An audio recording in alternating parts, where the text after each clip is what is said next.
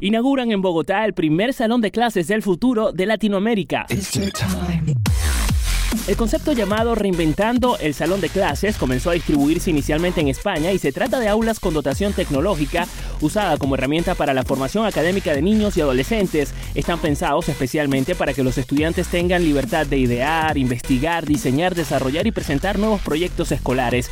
Ahora Colombia es el primer país latinoamericano en recibir el Salón de Clases del Futuro, pues el pasado 27 de septiembre se inauguró en el Colegio Francisco de Paula Santander, ubicado en el suroccidente de Bogotá. Se trata del primer salón de clases del futuro en Latinoamérica. A propósito, si te vas a mi Instagram, arroba pop interactivo y en las historias destacadas, encontrarás un especial que hice recientemente acerca de la educación del futuro.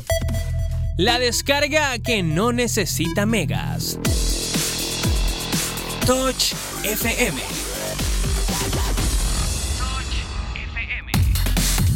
Google crea el emoji de ensalada sin huevo para ser incluyente con los veganos, así como lo oyes. La empresa busca darle un espacio a todos sus usuarios y eliminó el huevo sancochado del emoji de ensalada para enviar un mensaje de inclusión a los veganos. Además, Google planea introducir 157 nuevos emojis para Android P Beta cuando se lance a finales de este año.